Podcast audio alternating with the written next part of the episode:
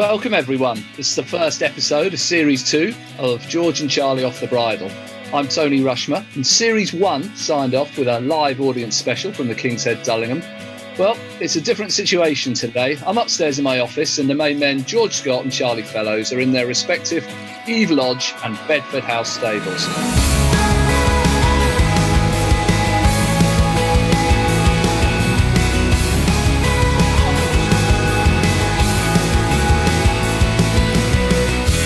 The scene for our listeners, our folks. What's happening in Newmarket, boys? George, you're sat there with a very short haircut, I can see. How, how's spring treating you? Yeah, not too bad, Tony. Finally, on take take five, we managed to get this thing rolling. Fellowes is coming late to the meeting. It looks like a, he's got a big moustache, like a sort of a Me- Mexican cowboy. Um, but no, all, all, okay. On a serious note, obviously, it's a particularly um, worrying time for everyone, not just not just our industry. Um, but um, from from from that point of view, uh, the staff have been fantastic here, and Newmarket Touchwood has been sort of relatively unaffected, um, unlike um, large parts of the country. So we've carried on um, training the horses as instructed, and um, we've made a lot of changes uh, it, changes to to distance people and as a result, um, life life is going on, but in a precautionary manner at the moment. Charlie, how's everything? Some very big news over the winter, hasn't there? In fact, the spring. Before we talk about life racing, tell us about the addition to the Fellowes household. Good. What are we? Are we afternoon? We probably are just afternoon. I've just queued up in Waitrose for the last two hours, trying to get some some some uh, some food for uh, for baby Jack, who arrived about a month ago. And um, as a result, I am overtired. My fuse is rather shorter than normal. And the only thing that's keeping me going at the moment is seeing George Scott's stupid haircut that he's decided to do on lockdown. you look like you've wintered well anyway, mate. Uh, do you know what? I'm actually, I think I am looking okay at the moment. I've decided, so many people seem to have a go at me for uh, looking scruffy on the heath, and I get to, there's I think some people even set up a WhatsApp group about me and the fact that I wear hoodies and stuff like that. And so I've decided that I need a more sophisticated look, which is why I'm now sporting a, ta- a moustache, which I think gives me rather a uh, much more uh, educated look than maybe I would normally have. I think it looks absolutely awful. I think it looks okay. It's a real shame that you can't see the video.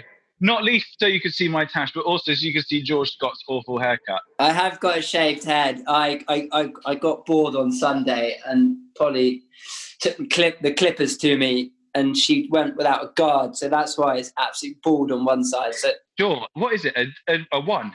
Three. No, it's a three. George, you look like one of those football hooligans that I used to see when I was a kid going to watch Norwich City and I was scared witless off as I was walking into the ground. It is just so short. What on earth possessed you to go that short?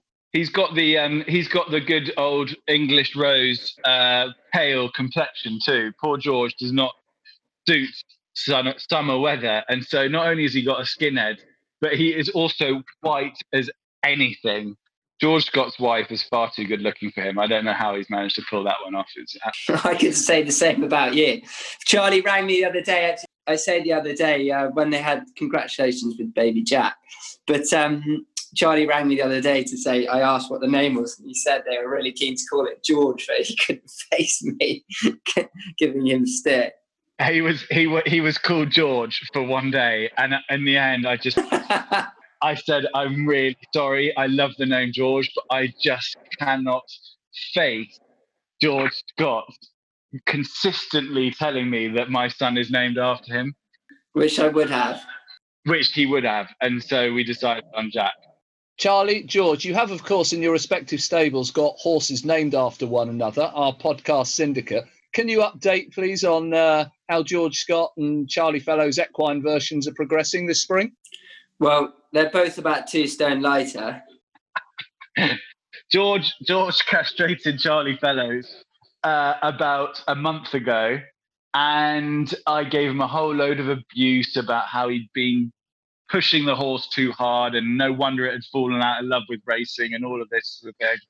And then two weeks later, uh, George Scott started playing up and was rearing up and trying to cover everything that moved, rather like his namesake.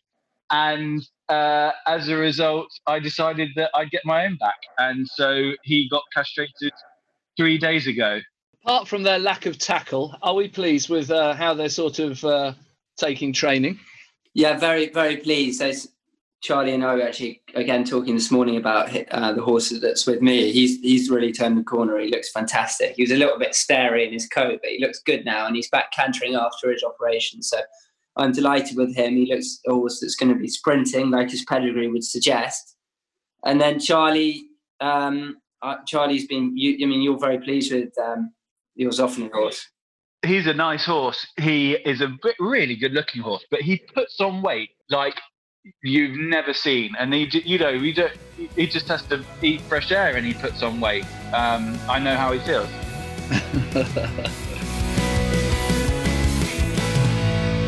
so, welcome to Charlie Austin, Premiership footballer, and um, obviously leading leading owner. How are you, mate? I'm all right. You just ticking along, really. Just a bit weird situation. Um, housebound in the lockdown, etc. Doing a little bit of training, but not obviously what we would be doing. It's weird. It's it's hard. I know it's hard for everybody, but not not just us, for example. I don't really have to think much. You wake up, go to training, told what to eat, what to train. Do you know what I mean? Everything's done for you. When you're at home with the wife and the kids for the first bit, it's great and stuff, you know. Now I'm just like itching to get out. what um what what's what's the sort of uh, news on regarding when you might be back training, Charlie? Well, it said May the sixteenth, um, where that was last week, and then yesterday, no, this morning, sorry, they've come out and said that the, to finish the season, the games will be behind closed doors. What everybody thought, anyway, and then all of a sudden, it's they're saying we need to test everybody. The only way it's going to work for us personally is it's probably going to need 75 people, I think, per squad. That includes obviously the training staff and everybody like that.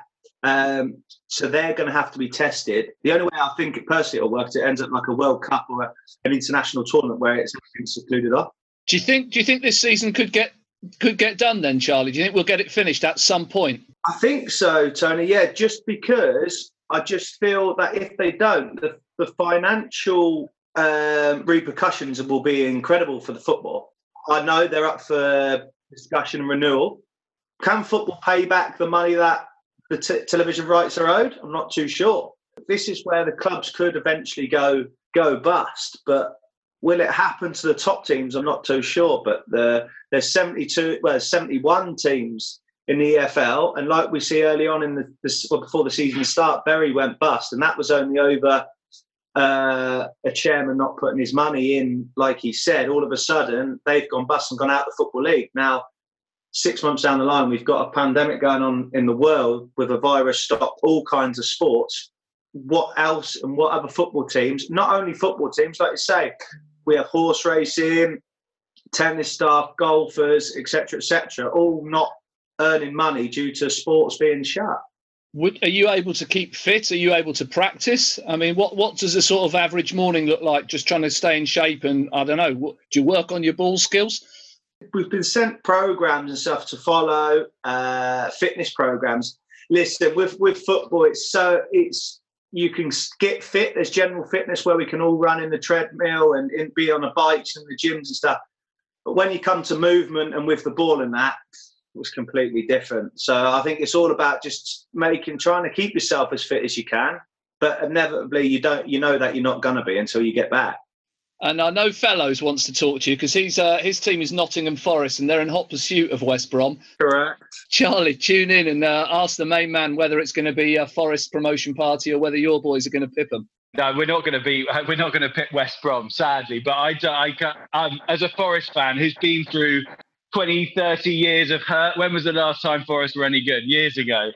And we've now got a sniff, a sniff of the Premier League. And there's a massive chance that it's all going to be taken away from us, this spotting virus. Uh, so I'm desperately hoping the league gets finished because yeah. Uh, we won't have a bigger chance of going up in a long time.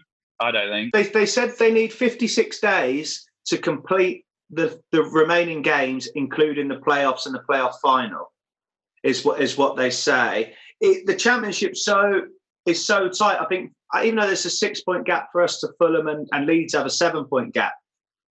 If it was months ago when we both teams were 15, 16 points clear, you'd think it's a foregone conclusion. You know, with nine games to go, you'd think, well, look, it's going to happen. It's inevitable. They're going to get promoted. Now you just don't know. It's only two games, three games. It's so tight through the championship. Everybody's there. I, you went through that rough patch, didn't you? And then and then you just started winning again, and then it all got stopped.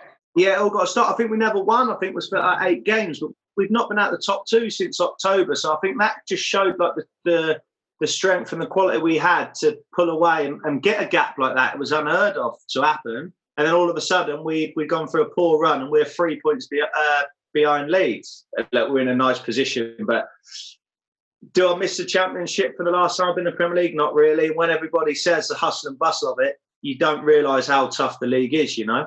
Is it? It really is that tough, is it? Is it complete? It's completely different to the Premier League. Completely different. I, I'm not 50-50. I'm not saying the Premier League is down and happen, but everyone gets smashed in the in the in the Championship. When the Premier League, everybody's very technical. The quality is very much there. The respectfulness is there.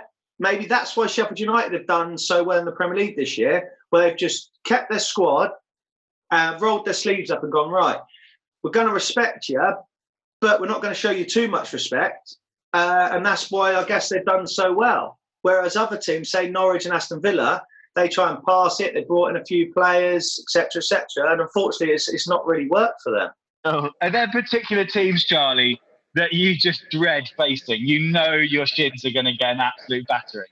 Uh, not really. When you play against certain defenders, obviously it's it's more. T- I remember early days. I hated playing against Millwall. Don't know what it was. It was just the the whole thing about playing against them. You go anywhere when you play in the Premier League. The top teams have that aggression. I hated playing against Fernandinho for Man City, whether he played centre half or played centre midfield.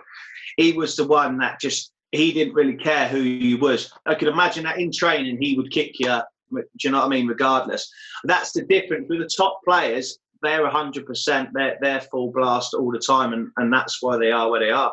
Absolutely, uh, Charlie. Is it? Um, is there a lot going on? Um, you know, when you're when you're playing up front, is it very very sort of aggressive? There's a lot of stuff going on under the radar, so sort of poking and prodding. You hear those legendary old centre backs and biting and pinching that's good at the game. I think as much. There's a lot of talking, and because there's cameras everywhere. Do you know what I mean? So if you get away with it on the pitch, like you're seen in the camera, then all of a sudden you're in front of the FA and it's three games down the line, you know, and you're banned. So it is tough. But it, you like giving plenty of chat, there, don't you?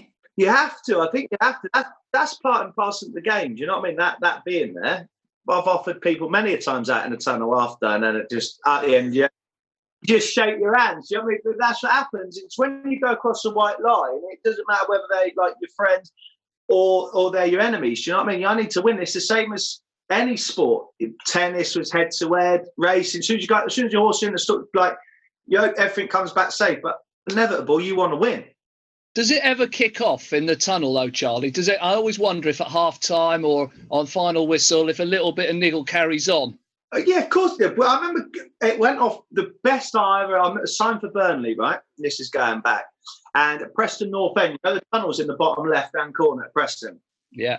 Chris Eagles was playing for Burnley at the time, and then Chris Morgan was playing for Preston. Anyway, so it must have went on in the pitch, and honestly, then and then afterwards, Eagles had ran down the tunnel. All of a sudden, you see Chris Morgan chasing after him.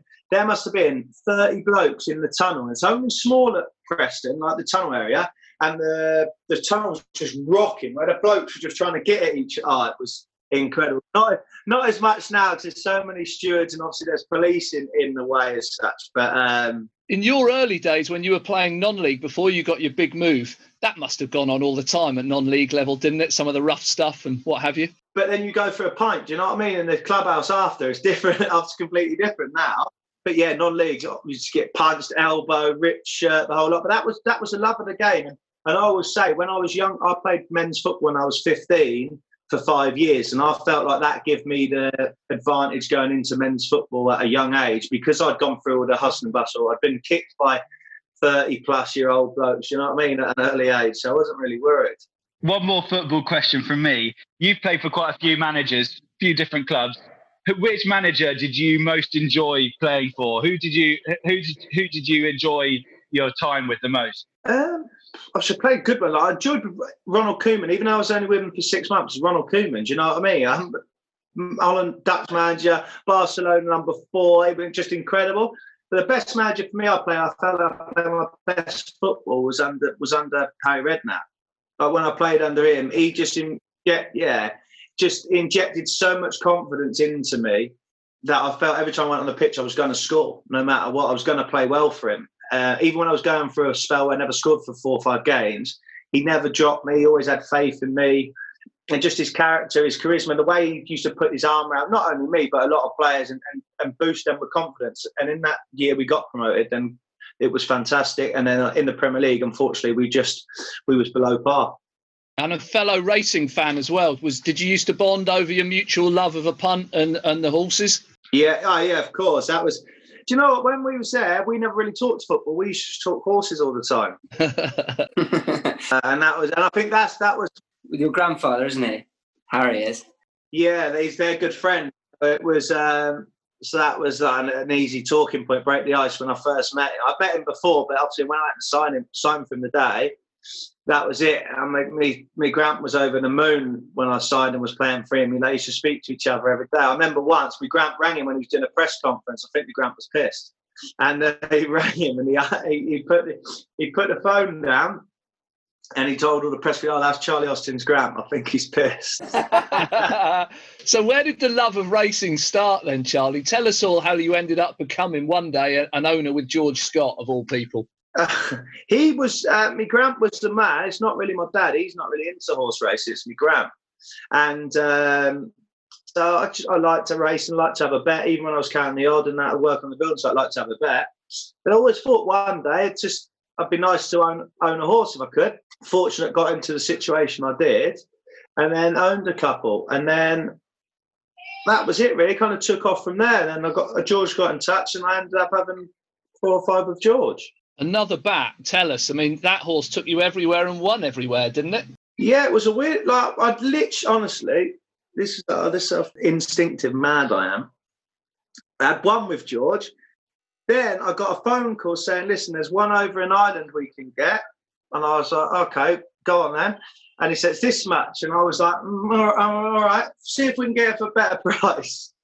And I, I think we got about five grand knocked off or something. Anyway, come over and I, I remember, I remember George sending me a, sending me a picture saying, "Don't panic. He's a bit light." I was like, "Okay, fine, no problem." yeah. Picture come through. I thought it had just been taken, plucked out from the field or something. Honestly, that was just skin and bone. Then went and ran Ripon first time and bolted up, and I was like, "Right, let's go and run Ascot. Let's have like a fun day." That was the first time I see him in the flesh. I got into the parade ring. I'd seen him. I was like, oh my God, George. He's like, yeah, you should have seen him six weeks ago when we got him. He ran eighth in the Windsor Castle. It was great. Do you know what I mean? And then he went on and won at Ayr the following, ran all the races. And then all of a sudden, George said to me, listen, there's a two year old race over in Turkey. The total prize, uh, 185,000 euros, 115 to the winner. I was like, when is it? He told me the date. So I was like, perfect. That's international break. So right, we're going to get over there. Got the got the missus, a uh, couple of mates and that, and we flew over there. I think we flew on my uh, on a jet over to there. We was in on the Friday, then back out on the Monday morning. So I had training in the afternoon. Went an incredible day. He'd, I'd seen him on the Saturday, and they kind of described it as their Royal Ascot, I guess, in Turkey. But you could just walk in. So you imagine going to Royal Ascot at the start of it, like the day before on a Monday. No one asked a question who I was, nothing. Anyway, come the Sunday, the race was off. It was incredible. They treated me like an absolute king. It was madness, asking me all sorts. And then we obviously won the race, and it just made it an amazing, amazing day. I think still to this day, that was it was the best race meeting I've been to, and obviously having the horse win was was incredible for me. It was funny because you um, you, you, we won. He slept. He, we, we were desperately trying to find a nightclub, weren't we? Couldn't find a nightclub anywhere. Yeah. We stung you for we went to Zuma or something. I had a really good dinner, but then there's a funny picture. But remember when remember they was inviting us to go to. They was inviting me to go to that dinner, weren't they? And then uh, Andrew Borden was like, "No, don't, don't go there. It's boring." And then he had a five, five grand dinner bill afterwards. There was a funny picture of him. He went, he was absolutely steaming. Obviously, he went to bed with a trophy, didn't he? For asleep with the trophy. Cuddled the tro- I think that was the only thing I was going to cuddle that night because the wife wasn't having none of it. One funny story was um, Charlie's never, never, never comes to Newmarket. Obviously, it's, it's always during the season. He's so busy, and uh, he was like, "I'm going to come to Newmarket, but it's got to be a bit of a short visit." So he came up and uh, came to see the horses. We went for lunch, and he was meant to be leaving at four o'clock in the afternoon. Anyway, lunch went on. He pushed, "I will leave at 6. he ended up leaving at nine thirty the next morning. Absolute murders. I'd gone from my house, got up there. I haven't been on the way. It was hammering down with rain. I thought, no, no, no, no. Listen, this. I'm not worried about not seeing the horses. Just like get me on the floor. I'm not worried about it. Oh yeah, because you flew up. Flew up. So got through this storm and landed. I was like, all right. That was, it was like we just went through like a mad storm. Got to Newmarket and the sun was shining. Went for food. What's that pub called? The King's Head in that back room. I've got just visions of you passed out on the bathroom floor. Oh, it's a world of trouble. I woke up about eight o'clock. I woke up about eight o'clock the next morning. My head was absolutely thumping, thinking, right, where's my mates? Did we get did we get the helicopter to pick us up in the morning? One of my friends, Fish, he'd left. He'd got a taxi at four in the morning from George's to go home. I he got back at like half eight. We landed back in my garden at ten. there was no honestly it was it was crazy. You know one of them days that just just nothing was planned but they just go off on one. It was it's very enjoyable.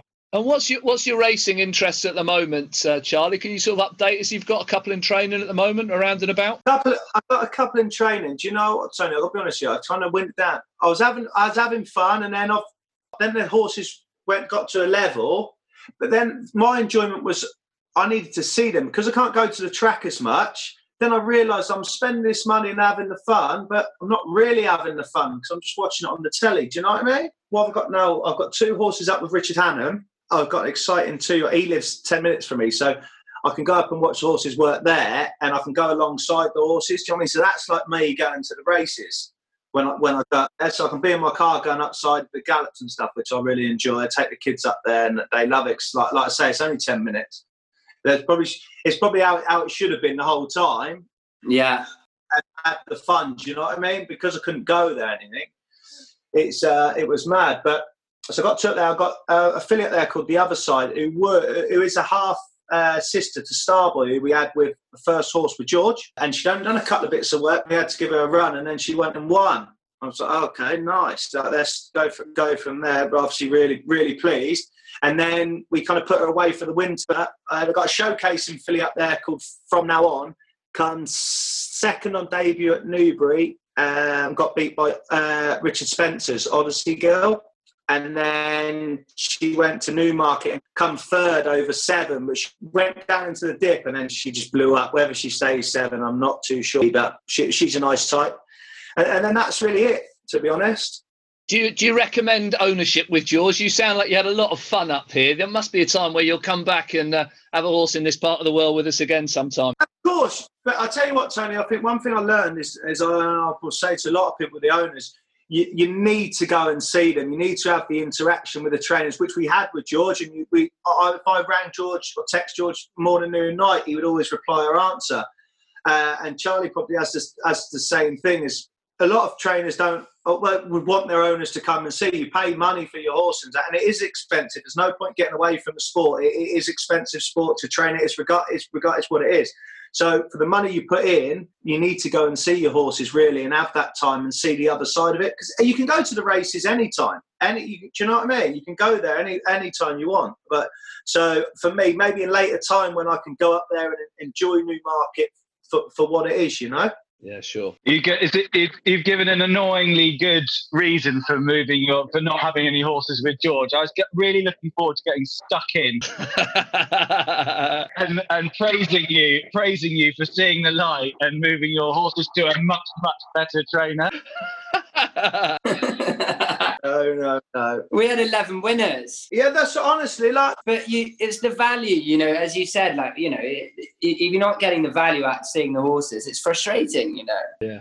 Of course, like I say, like I got to a challenge, obviously ten minutes. So like, I love going up there because I can see see them. It'd be the same if I, I lived in Newmarket and you come, you could come to the yard and see the horses there, then go and watch them on the gallops. Do you know what I mean? That that's I think is part and parcel of it. People people only see, say non-owners, for example, they only see the racetrack and, and see what the horses like going around the parade ring and see them in the race in the colours, but not when they actually go to the yards and see what it takes to obviously to feed the horse, look after the horse. Do you know what I mean? The total care for it. So I didn't realise how hard and how, how a portion of luck is as you you need in in to be a racehorse trainer. Everyone says to me, "Oh, you're going to go into like Mick Channon going and train it." If I'm honest, before I thought, "Yeah, be nice." Now, no chance.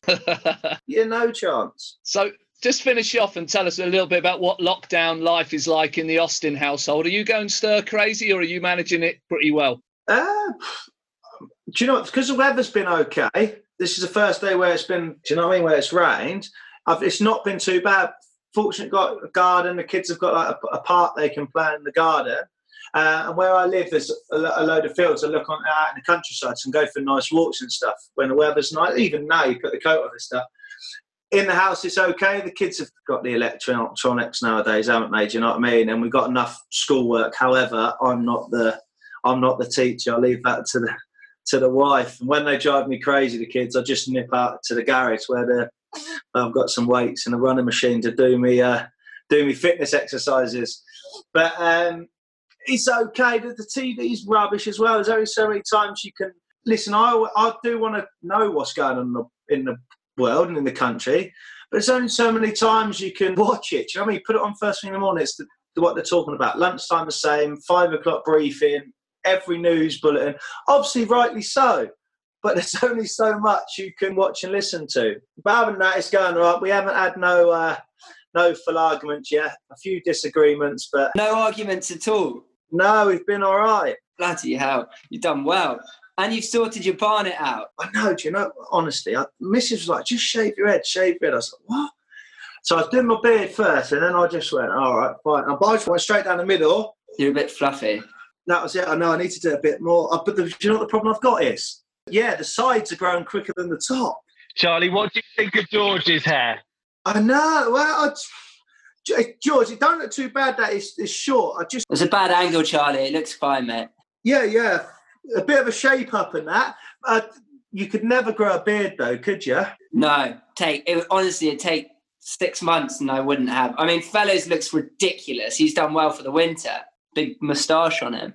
Yeah, Charlie, is that proper beard, or so you shaved? Obviously. No, no, no. I shaved. I, I did have a proper. I did have proper stubble all over, but I shaved two days ago, and I, but I to annoy my missus who hates it, I left the moustache on. So I'm keeping that for the moment. I've got a I've got a sports quiz with a load of mates tonight on whatever it is, and um, so I'm leaving the moustache for that. What's the uh, verdict for the racing? Any news on on what's going to happen with that anytime soon? Well, I think uh, basically we're hoping to get back out in the first sort of, you know, when the when the lockdown starts to get lifted. But um, you know, I think like everyone, you know, like yourselves included, like we're all hopeful of getting getting the ball rolling. But at the moment, it's just got a plateau, hasn't it? Before any anyone can get moving, and it's not. So is it gonna is it gonna affect a lot of people in racing? I think I think at the moment everyone's. Oh, I know the owners have particularly been really generous and, and kept the horses in training because we've got the whole season ahead. Of course, there'll, there'll be knock on effect, but at the moment, I think if we can get back racing end of May, then there's still lots of racing to be, you know, a huge amount of racing to be run, and I don't think it'll have too much of an effect, hopefully. But everyone's going to be individual, you know. Well, on behalf of all of us, Charlie, thanks so much for taking the time to uh, dial in and join us today. Really, really appreciate it, and some some some great stories there. And we look forward to your return to Newmarket in the hopefully not too distant future. Yeah, let's hope so. Let's hope we get through this and we can all get back doing what we want to do. Okay, chaps. Good luck, Charlie. Stay safe, mate. See you guys. Take care. Thank you. Cheers, buddy. There we are. Charlie Fellowes, West Bromwich Albion. Uh, sorry, Charlie Austin, West Bromwich Albion footballer. Can't see Fellowes pulling on a shirt in the near future. I was quite good. I, yeah, I'll have you know, back in the day, I would have banged in a couple of goals. We used to play together, five aside. Fellowes used to come with his sort of scraggy ripped tracksuit bottom short things on. He was always hold up centre back. I remember we used to play every Thursday night. I bet he was a bruiser if you got tackled by fellows. You'd know about it, wouldn't you, George? No, no, no. I was twinkle toes out wide on the wing. I was I was Cristiano Ronaldo. Yeah, nice to catch up there with Charlie. He's, uh, as you can see, he's a great, great character. He's a laugh. He's a laugh a minute. I can't tell you how fun it is to train for him. He wears he wears his heart on his absolute sleeve. How does he take losing? No, he's, he's pretty good. He loves winning. We he, we didn't get a chance to talk. We landed a right touch at Chester, the Chester May meeting. Do you remember when Another Batt won, Sylvester rode it? Uh, yeah, yeah, yeah, yeah. He kind of took it upon himself to be to back the horse, and it was just being smashed all day. And when that won, that was nice. But he did have huge frustrations with not being able to um, to come and see the horses and not get racing, and it really wore him down. And so much more sensible him um, having a couple of horses at Hannons. There's less pressure, you know. And he sounds so passionate, doesn't he? He sounds like he wants to come and see his horses, wants to be part of stable life, and really enjoys ownership, getting inside the stables. Yeah, he, he loves his horses. He loves the lads as well. He'd know all the lads by name, and we had a great old run with him. But I, you know, I speak to him regularly just because he just makes me laugh more. He's entertaining, isn't he? He's top value. Great. Um, you know, I think we're obviously we're all, everyone's in the same position regarding Newmarket and where we're at. But just wanted to say that um, you know we're all very much looking forward to getting back racing when um, the government feel that it's the right time. I know speaking to Charlie earlier, can't tell you how well the staff are working, how sensible they're being, how appreciative they are.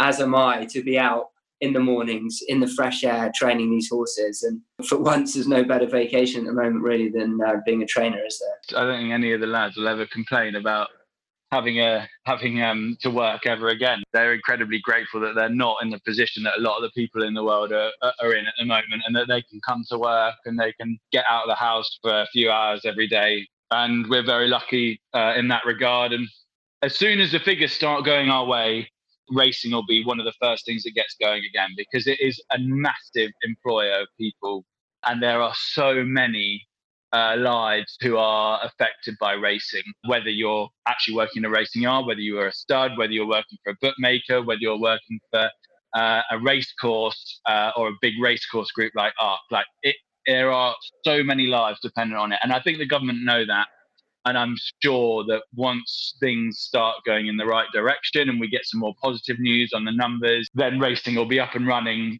uh, in a very different format from what we know it, but up and running nonetheless. And and that'll be um, something for us all to look forward to. And lads, can I ask you? You're you're training your horses. How hard is that when you obviously want to get them going, get them rolling, so that when they do take the wraps off and we can race again, you're ready. But at the same point, presumably, you can't really gallop them too much too hard because we don't know when that starting point is. So how do you manage the balance there? It's not easy because um, because of when the lockdown happened and when racing stopped.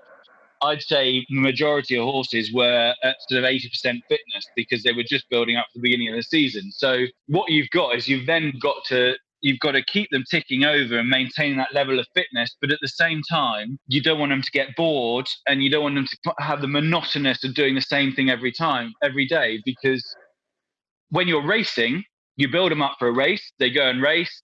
They then have an easy week doing little bits and bobs, they freshen up, and then you build them up again. And you're up and down, up and down all the time.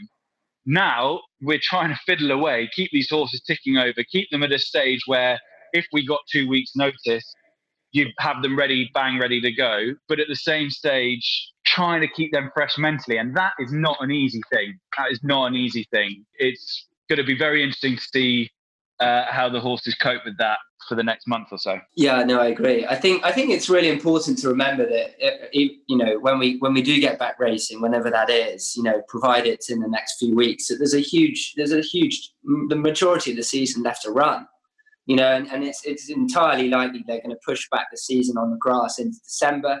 You know, it, I think it's important to keep an eye on, make sure that the horses have got plenty, you know, not overtraining them, and you know, because they, they've got plenty of racing left. Fantastic news that Royal Ascot are even considering running behind closed doors. I mean, I was incredibly worried that Royal Ascot would be a with a crowd or not at all. And yet the other day they came out and said that their plans are in place to run behind closed doors if if the situation has improved by then. So that is a real, real sort of ray of light. And we just I pray that Royal Ascot is able to go ahead because um, it'll be very, very sad to miss that this year. I struggle to see how they're going to have the two-year-old races regardless. But my suggestion, not that anyone's listening, is that you you could replace them with highest profile races that might have been missed in the calendar, and then you could have a two-day Royal Ascot type meeting later in the year when the two-year-olds have sorted themselves out a little bit. There's lots of different ideas, and everyone, for once in racing, is pulling together and trying to do the best by the sport. And we, we as trainers have, you know, put in put everything into practice to protect our staff, and that's the, our priority really, at the, um, you know, and has been throughout this. Is that about time up then, gents? Brilliant to have Charlie Austin as our guest, and great to get off the bridle back for Series Two. Um, we're all back again next week, aren't we, folks? We'll do this a few times, get some more people on. Thanks to our producer Carl Homer from Cambridge TV. On behalf of all of us, thank you for listening and goodbye. Cheers, guys. Bye bye. See you now. Cheers.